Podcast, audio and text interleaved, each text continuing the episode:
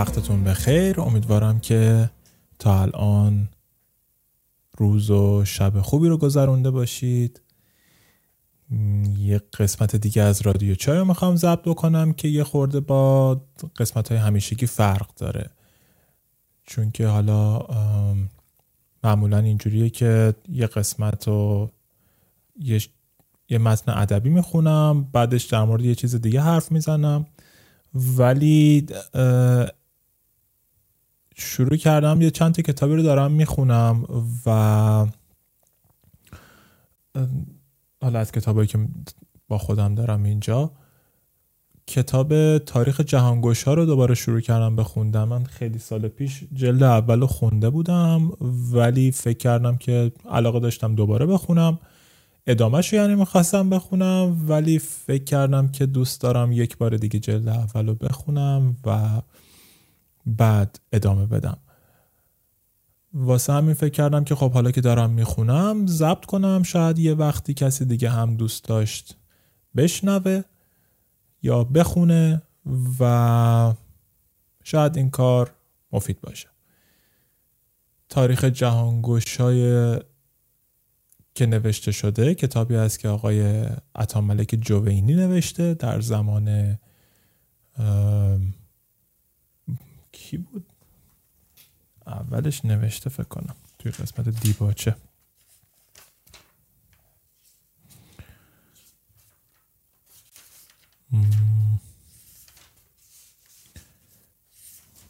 فکر کنم در زمان منکوقان نوشته.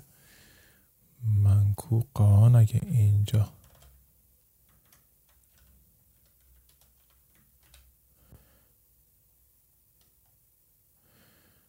چهارمین خاقان حکومت مغول بوده که بین سالهای 1251 تا 1259 احتمالا میلادی زندگی می‌کرده. در زمان حکومت او مغولها سوریه و ایران را تصرف کردند. خب حالا بیشتر از این الان نمی‌خوام بخونم. احتمالا توی تاریخ جهانگشا بیشتر از این ببینیم. بعد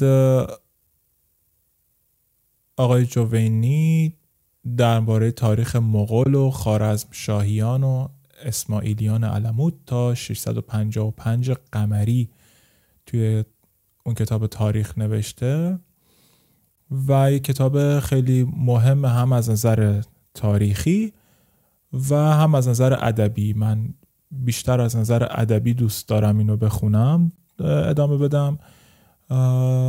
حالا ادامه بدم یا از اول بخونم. و یه چند تا کتاب دیگه هم هست. ممکنه یه دفعه وسط این برم شروع کنم اونا رو هم بخونم ضبط بکنم. ولی مثلا لباب الالباب احساس می‌کنم که میشه توی همون مدلی که بقیه قسمت های رادیو چای دارم ضبط می‌کنم اونو بخونم.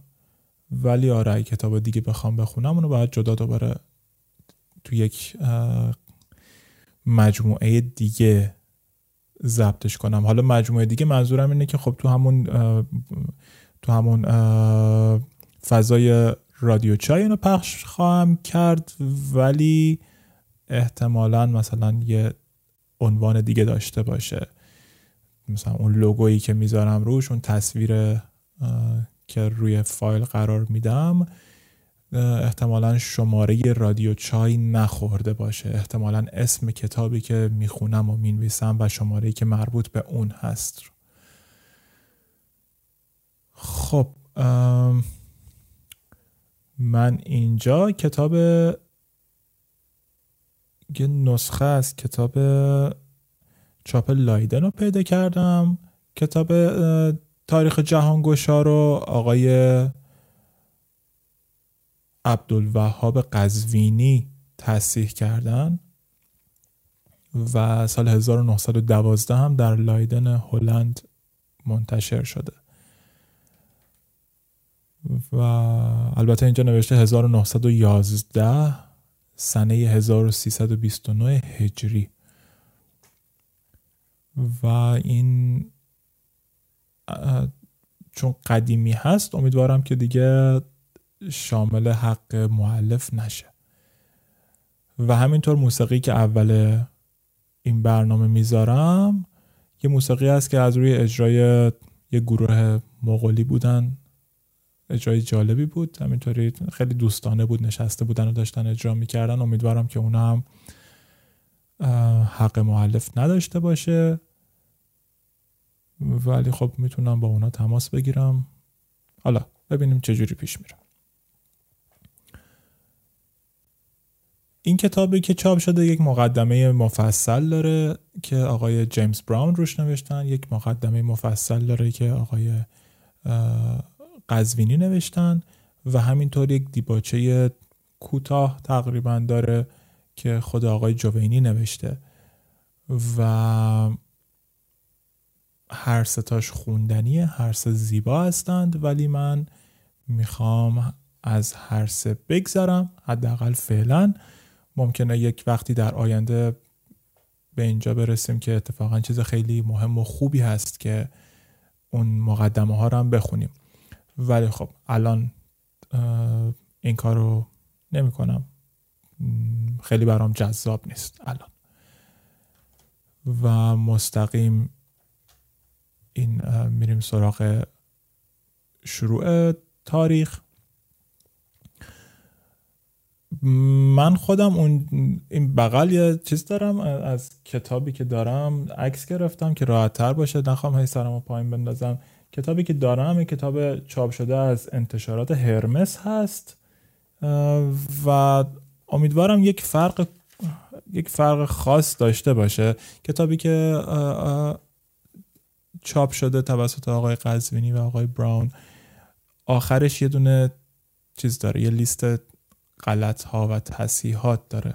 امیدوارم که این چاپ انتشارات هرمس این تصیحات رو انجام داده باشه. هیچ وقت نگاه نکردم. ببینم آخر اینم نوشته این غلط ها رو داره یا نه. ننوشته. امیدوارم پس این تصیحات اعمال شده باشه. من حالا از روی اون می‌خونم چون که واسه خودم روی کتاب یه سری چیزا هم نوشتم و الان خیلی راحت تر می‌تونم از روی اون بخونم. ولی حواسم هم جمع می‌کنم که اون چیزی که دارم نشون میدم اینجا یک متن باشه. حالا یه وقت ممکنه من اونجا یه چیزی رو بخونم اینجا متنش رو هنوز نیاورده باشم. خیلی چیز مهمی نیست. خب. در چگونگی احوال مغل پیش از عهد دولت و خروج چنگزخان همای اقبال چون آشیانه کسی را معوا خواهد ساخت و صدای ادبار آستانه دیگری را ملازمت نمود اگرچه میان ایشان درجات نیک متفاوت است. آن یکی در اوج دولت و دیگری در حزیز مزلت اما مقبل را قلت آلت و ضعف حالت از ادراک به مقصود مانع نیست. خیلی شروع زیباییه برای کتاب تاریخ. و حالا چیزی که داره میگه اینه که اگر یک همای اقبال بخواد بیاد کسی رو رو روی خونه کسی آشیانه بسازه. چون آشیانه کسی را معوا خواهد ساخت. اگه بخواد بیاد خونه کسی. و صدای بدبختی بیاد در خونه کسی دیگر رو بزنه. حالا هر چه قدم بین اینا فاصله باشه یکیشون بگیم در اوج قدرته و اون یکیه واقعا در بدبختیه. اما این جمله رو من خیلی دوست دارم. مقبل را قلت آلت و ضعف حالت از ادراک به مقصود مانع نیست. خیلی یعنی کسی که بهش اقبال رو آورده این به مقصودش می‌رسه. حالا خیلی مهم نیست که نیروی نداره یا خیلی ضعیفه. کاری ندارم که جمله درسته یا نه. از نظر ادبی خیلی دوستش دارم. هر آن کو مهیا بود دولتی را اگر او نجوید بجویچ دولت. یعنی کسی که آماده به دست گرفتن دولت هست حالا اینجا دولت به, به طور خاص معنی در دست گرفتن قدرت.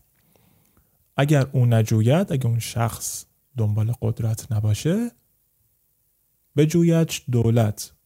دولت قدرت خودش میاد دنبال اون فرد. و مدبر را کسرت عدت و فرط احبت از امساک موجود نافع نه یا نافع نه. من نمی‌دونم اون موقع می‌گفتن نه یا می‌گفتن نه. دهنم یه ذره الان نگشت ولی فکر کنم بهتره بگم نه چون تو حالت عادی هم تو حرف زدنم میگم نه. حالا میگه کسی هم که تدبیر می‌خواد انجام بده مدبر حالا هر چقدر تو نیرو داشته باشی کسرت عدت داشته باشی و فرط احبت داشته باشی اینکه ساز و برگ جنگی زیاد باشه از امساک موجود نافع نه. نافع نه. یعنی از اون وضع موجود نمی‌تونی اجتناب بکنی. از اون وضعی که مقبل قراره به مقصودش برسه نمیشه اجتناب کرد. و بعد یک جمله عربی داره که من متاسفانه معنیشو بلد نیستم. و تدبیر انسان ایشان را دست رد بر پیشانی نتوان نهاد. یعنی کسی که قرار اون وضعیت براش پیش بیاد اون مقبل حالا تو هرچی تدبیر هم بکنی نمی‌تونی دست رد بر پیشانش بزنی دست رد بر سینش بزنی و اون جلو اون اتفاقو بگیری. و ازا اقبل اقبل و ازا ادبر ادبر. این فکر کنم یک مربوط میشه به یک حدیثی. میگه که می‌خوای قبول کن می‌خوای پشت کن می‌خوای قبول نکن. این اتفاقیه که میافته و اگر به حیلت و شوکت و مال و نعمت کاری میسر شدی ملک و دولت از خاندان ملوک گذشته به دیگری انتقال نکردی.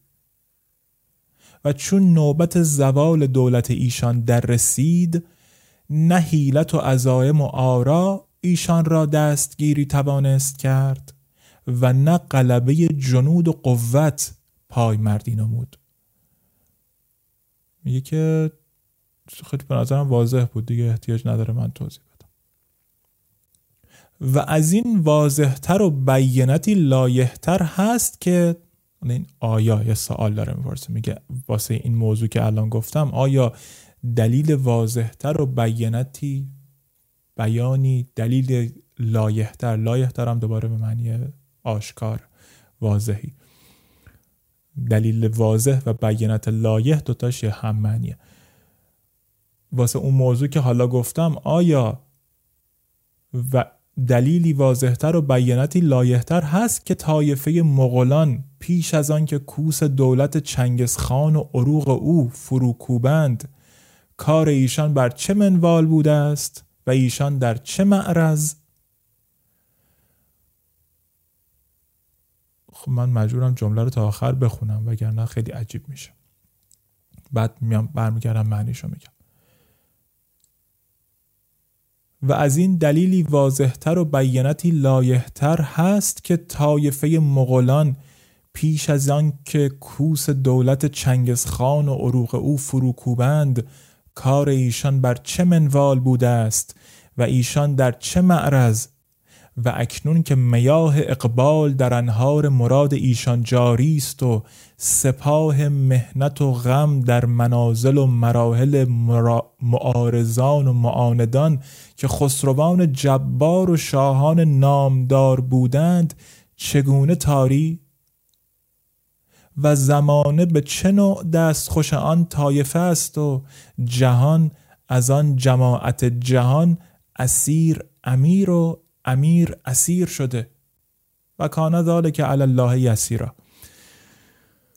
خب من یه چیزی رو بگم این تاریخ جهانگشا پر از اسمهای و کلمات مغولی و ترکی هست و عربی همینطور و من خیلی خیلی احتمال داره که تمام اینا رو اشتباه تلفظ کنم اشتباه بخونم. ولی امیدوارم که این اشتباه ها یه دفعه یعنی فکر نمی کنم این اشتباه های تلفظی باعث بشه که معنی کل جمله و معنی کل داستان رو از دست بدیم. خب اینجا میگه که طایفه مغولان قبل از اینکه چنگزخان و عروق او عروق میشه خاندان. چنگزخان و خاندانش. اینا کوس دولت فروکوبند که به قدرت برسن. کار ایشان بر چه منوال بود است و ایشان در چه معرض؟ چه جوری زندگی می‌کردن و در چه جایگاهی بودند؟ و حالا که میاه اقبال در انهار مراد ایشان جاری است میاه جمع ما میشه آبهای اقبال در انهارم میشه جمع نهر. میگه آب اقبال در جوی مراد ایشان جاری است اون موقع اینجوری بودن الان زندگیشون بر وفق مراده و سپاه مهنت و غم در منازل و مراحل معارضان و معاندان چگونه تاری؟ تاری یعنی اینکه یک دفعه سرش خراب شده. غم و من مهنت سر معارضان و معاندان اومده. مخالفان و دشمنان. یه دفعه آوار شده سرشون. و حالا اون معارضان و معاندان کی بودن؟ خسروان جبار و شاهان نامدار بودن. آدم علکی نبودن. خیلی شخصیت های قدرتمندی بودن. و زمانه به چه نوع دستخوش آن طایفه است و روزگارمون دست اینا افتاده و جهان از آن جماعت جهان اسیر امیر و امیر اسیر شده. حالا من این جماعت جهان رو خیلی متوجه نمیشم ولی احتمالا منظور همین طایفه مغل هست جماعت جهان که یک دفعه اومدن و همه جا رو گرفتن. دنیا از آن جماعت جهان از آن جماعتی که یک دفعه اومدن اسیر امیر و امیر اسیر شده. و این موضوع کانه کانه ذالکه واسه خدا خیلی آسونه. الله یسیر خب من بهتر بود اینجا یه ذره بیارم پایین سفر رو چون که این تیکه افتاده بود خط بعد. آره اینجا نوشته چگونه تاری و زمان زمانه.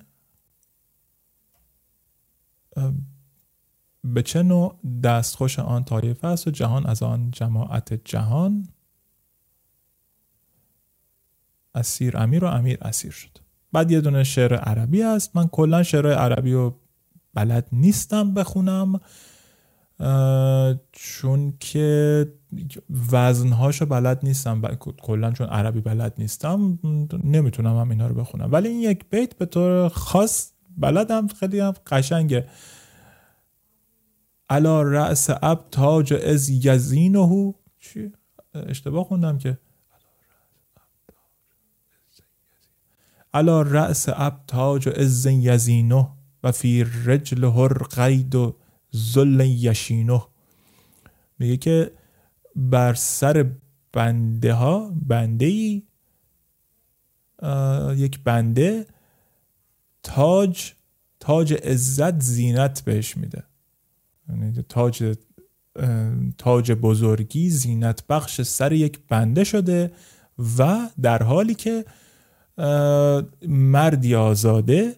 مرد آزاد خب حالا اینکه یکی آزاد باشه و یکی بنده باشه توی اون زمان خیلی چیز عادی بوده. متاسفانه و تاسف بیشتر اینه که هنوز هم فکر کنم هست در بعضی جا. حالا چه به طور قانونی چه به طور غیر قانونی حالا و مردی آزاد قید ذلت در بند ذلت یشینهو خارش می‌کنه باعث خاری و خفت اونه. تتار را موضع اقامت و منشأ و مولد وادن غیر زیزر است. قوم تاتار جایی که زندگی می‌کردن و از اونجا اومدن و بزرگ شدن زمینیه که قابل زراعت نیست. با طول و عرض دور. خیلی وسیع. آن زیادت از هفت, هفت هشت ماه راه است. طرف شرقی با ولایت خطای دارد و طرف غربی با ولایت اویغور و شمال با قرقیز و سل چی اینجا نوشته؟ سلنکای و جنوب با جانب تنکت و تبت. حالا سلنکای گفتم اینجا نوشته چون که توی کتابی که توی انتشارات هرمس هست این صوتش رو نذاشته و ک رو هم گاف نوشته. واسه همین من نمی‌تونستم بخونم. خیلی اتفاقی این کتاب و این فایل PDF واسه این همینجا پیدا کردم که بخوام نشون بدم. و دیدم که خب نوشته سلنکای نمی‌دونم کجاست. والا اصلا نمی‌دونم همچین کشوری هنوز وجود داره یا نه. یا همچین ولایتی همچین استانی همچین جایی. خلاصه قومی که جایی که تاتار زندگی می‌کرده انقدر وسیع بود. پیش از خروج چنگزخان ایشان را سری و حاکمی نبوده است. حاکم نداشتن هر قبیله یا دو قبیله جدا جدا بودند و با یکدیگر متفق نه. یکی دو تا قبیله با هم بودن اون یه دونه قبیله واسه خودش بوده و با هم داد و ستدی ند... کاری نداشتن. کاری نداشتن با هم اتفاق نظر نداشتن. و دائم میان ایشان مکاوهت و مخاسمت قائم بوده. با هم ازدواج می‌کردن جنگ می‌کردن. با هم ازدواج می‌کردن جنگ می‌کردن. یادم یه دونه فیلم دیده بودم فکر کنم در مورد خود چنگیز خان بود موقعی که بچه بوده در مورد زندگیش بود. و خیلی طبیعی بود که می‌رفتن این قبیله می‌رفت یه دختر میدوزید از اون یکی قبیله اون یکی میمد از این قبیله یه دختر میدوزید بعد می‌رفتن جنگ می‌کردن. سر این همین دزدی که انجام دادن. و بعضی سرقه و زور و فسق و فجور را از مردانگی و یگانگی می‌دانستند. سرقه همون سرقت دزدی و قلدری و فسق و فجور رو کار مردونه می‌دونستند. و خواسته خان خطای از ایشان می‌خواسته است و می‌گرفته. خواسته مال بوده. داراییشون رو می‌رفته می‌گرفته. حالا به عنوان مالیات به عنوان هر چیزی می‌رفته اموالشون رو می‌گرفته. و پوشش از جلود کلاب و فارات و خورش از لحوم آن و میتهای دیگر و شراب از البان بهایم و نقل از بار درختی به شکل ناج که قسوق یا قسوق گویند و همان درخت میوهدار بیش نروی آها جمله تموم شد. و نقل از بار درختی به شکل ناج که قسوق یا قسوق گویند. خب میگه لباس چیزی که میپوشیدن لباسشون از جلود کلاب و فارات بوده. جلود میشه پوست پوست های سگ ها سگان کلاب جمع کلبه و فارات هم جمع فربه جمع فاره است. به معنی موش. خلاصه پوست سگ و موش استفاده می‌کردن برای اینکه لباس درست بکنن خورششون غذاشون از گوشت همینا و چیزهای دیگه که میکشتن بوده میت های دیگر. شراب از البان بهایم. البان جمع لبن از شیر چارپاها بها... حیوونا میخوردن. و نقل از بار درختی به شکل ناج ناج همون کاجه کاج سنوبر درختی به شکل ناج که حالا نمی‌دونم چی می‌گوین. قسوق بوده قسوق بوده چی بود و همان درخت میوهدار بیش نروید و در بعضی کوه باشد و از افراط سرما چیزی دیگر نه. انقدر سر بوده که هیچ میوه هیچ درخت دیگه هم نبوده. و علامت امیر بزرگ آن بوده است که رکاب او از آهن بوده است امیر بزرگشون دیگه خیلی بهترین چیزی که می‌خواستن می‌خواسته داشته باشه که متفاوت باشه از بقیه مردم این بوده که رکاب اسبش احتمالا از آهن بوده. باقی تجملات از این قیاس توان گرفت. یا باقی تجملات از این قیاس توان گرفت. در اون موقع تو قرن هفتم در زمان سعدی توی و حتی صدها سال پیشش در زمان ساسانیان می‌شده 500 سال 700 سال قبل از این موقع در زمان هخامنشیان می‌شده تقریبا 1100 سال 200 سال قبل از اون موقع توی ایران حالا و در غرب بریم. اونجا یونان رو داشتیم. تمدن یونان بوده تمدن روم بوده و توی این مناطق و حتی شرق توی چین توی هند همه اینجاها زیورالات طلا وجود داشته پارچه های که از نخهای طلا استفاده می‌کردن نقره استفاده می‌کردن ابریشم استفاده می‌کردن و اینها زیورالاتشون بوده. ولی در اینجا در قوم تتار بالاترین زیوری که داشتن این بوده که امیر بزرگشون رکابش از آهن بوده و باقی تجملات از این قیاس توان گرفت. و بر این جمله در زیق حال و ناکامی و وبال بودند. در سختی بودن و ناکامی و وبال. وبال برعکس اقبال اقبال خوشبختی وبال بدبختی.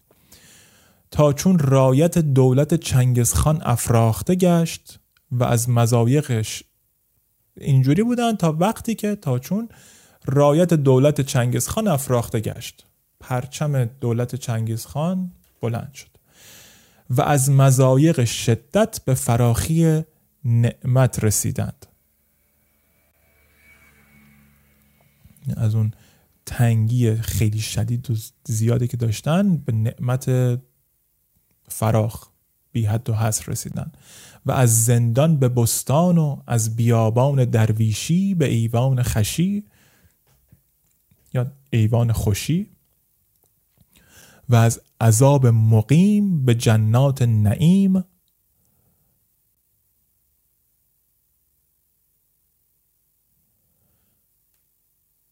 آره عذاب مقیم عذابی که اقامت داره عذاب همیشگی به جنات نعیم باغهای پر نعمت و لباس از استبرق و حریر و اطعمه و فواکه و فاکهت مما یتخیرون و لحم لحم تیر مما یشتهون.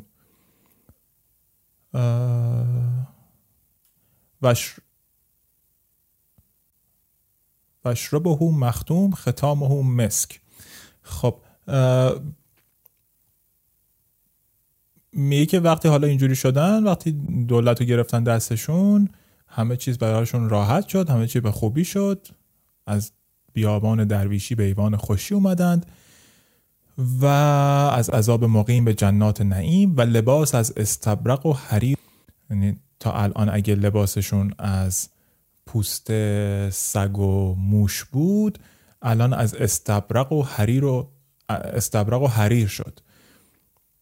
استبرق لباس براقه معمولا با ابریشم درست میشه که برق می‌زنه.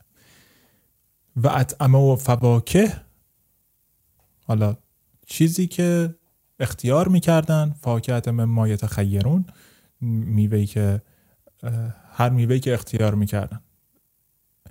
دلشون می‌خواست. و لحم تیرن مما یشتهون گوشت پرنده هر چیزی که اشتهاشو داشتم این یه قسمت از آیه 20 و 21 سوره واقع است. و اشرب هم مختوم ختام هم مسک. یعنی می نوشیدند نوشیدنی مختوم چیزی که دیگه بهترین نوشیدنیه ته نوشیدنیه. ختام هم مسک که با مشک مهر شده بود. حالا احتمالا بوی مشک می‌داده همچین چیزی. اینم ختام و مسک هم باز چیه؟ نوشتم آیه 26 سوره متففین و از این وجه درست شد که دنیا به حقیقت بهشت این جماعت است.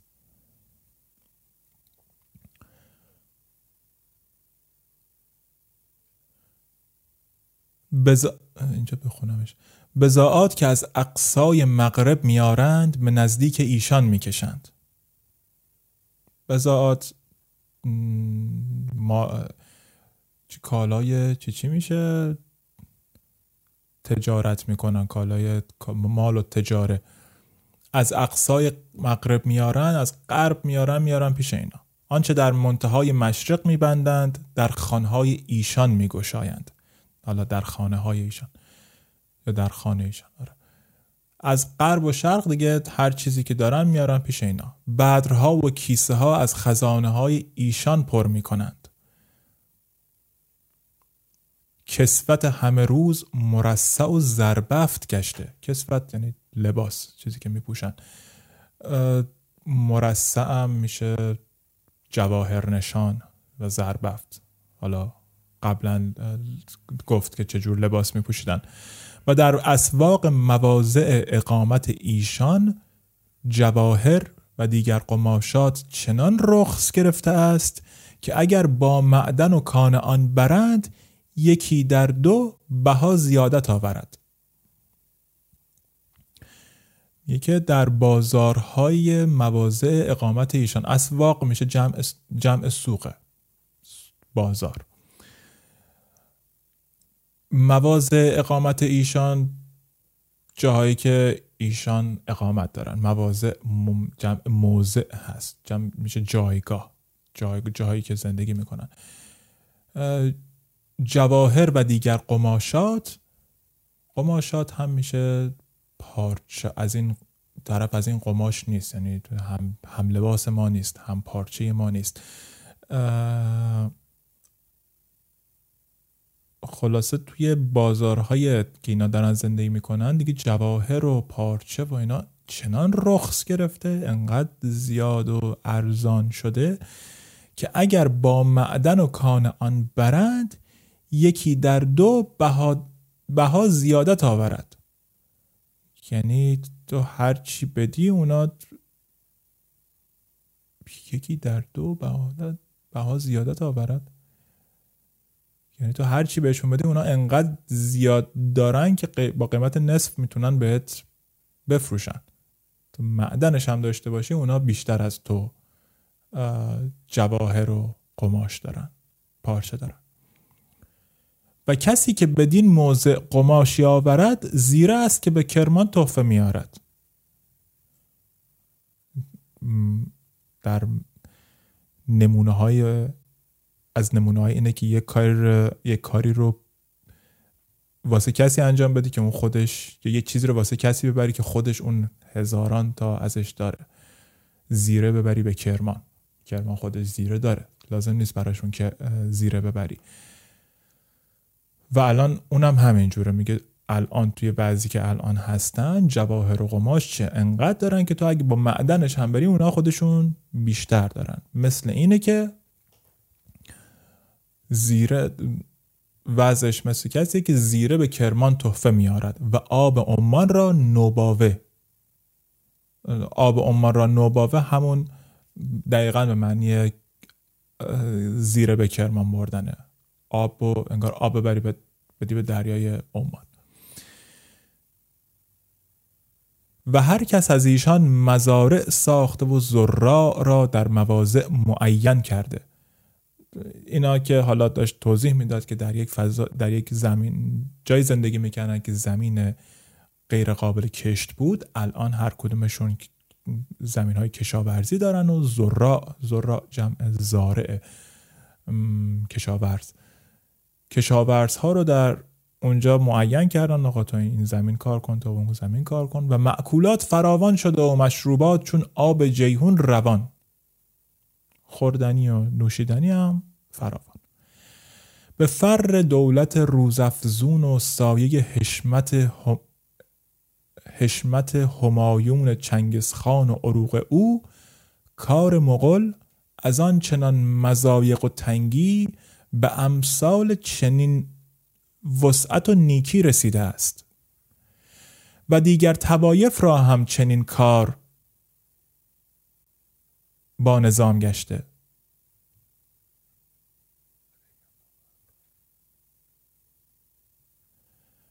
و دیگر توایف را همچنین فکر کنم همون درست بود. اینجا چی نوشته؟ تو این یک کتاب.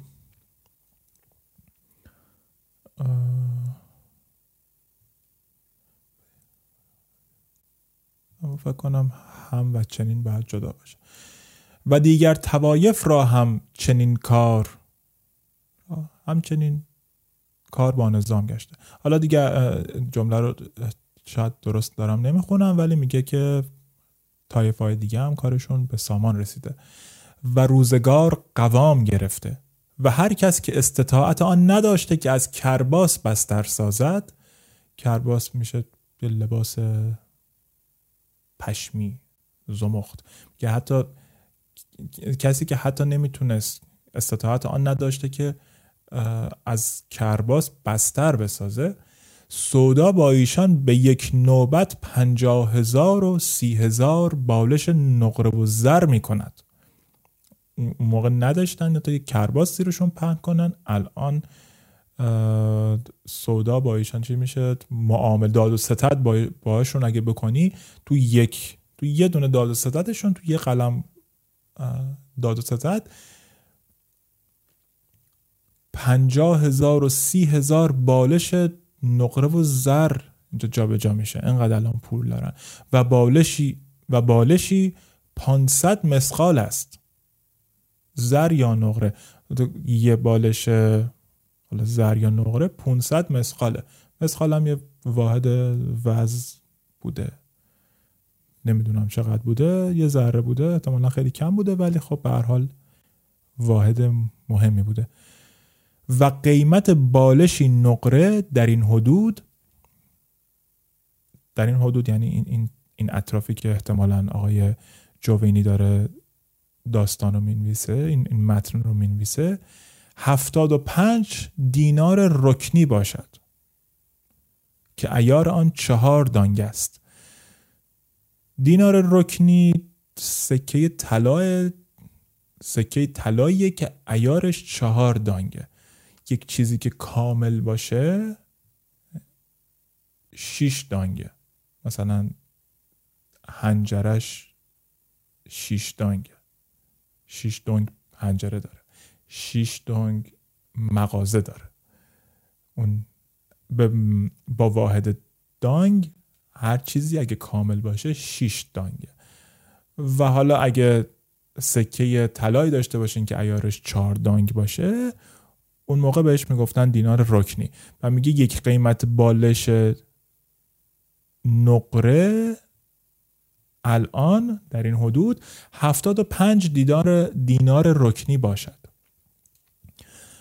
حق تعالی عروق او را به تخصیص منکوغ آن که پادشاهی بس عاقل و عادل است سالهای بی منتها در کامرانی عمر دهاد و شفقت او بر سر خلایق پاینده داراد. خب اینجا هم یه دعا در حق منکوقان می‌کنه آقای جاوینی و فکر می‌کنم کلا کتاب رو به ایشون تقدیم کرده و شاید در همون موقع در زمان منکوقان این کتاب رو داره می‌نویسه یا به دستور منکوقانه نمی‌دونم. ولی این قسمت رو با دعا به منکوقان تمام کرد. خب ادامه میشه ذکر قواعدی که چنگزخان بعد از خروج نهاد و یاساها که فرمود اینو یک وقت دیگه می‌خونیم. امروز فکر می‌کنم کافیه. روز برنامه متفاوتی بود. واسه خودم یه مقدار طولانیه. نمی‌دونم دقیقا چقدر گذشته. نوشتم چه دقیقه ولی فکر کنم یه تیکه رو باید پاک کنم. خیلی هم خوب. امیدوارم که لذت برده باشید.